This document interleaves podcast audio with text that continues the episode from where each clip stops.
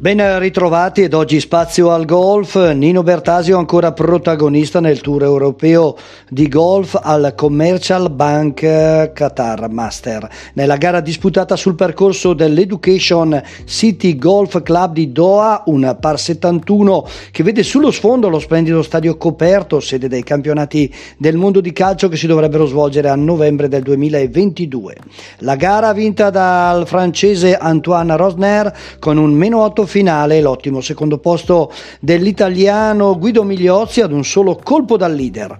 Per quanto riguarda Nino Bertasio, il salodiano si classifica al diciannovesimo posto in classifica, ottimo il suo primo giro in 65 colpi, meno 6 sotto il par. Nel secondo giorno di venerdì realizza un più 1 nella giornata di sabato disturbata dal vento, un più 3 e più 2 nella giornata finale, chiudendo le quattro giornate di gara in perfetto par. Prossimo torneo in programma dello European Tour per Nino Bertasio, il Magical Kenya Open dal 18 21 marzo al Karen Country Club a Nairobi in Kenya.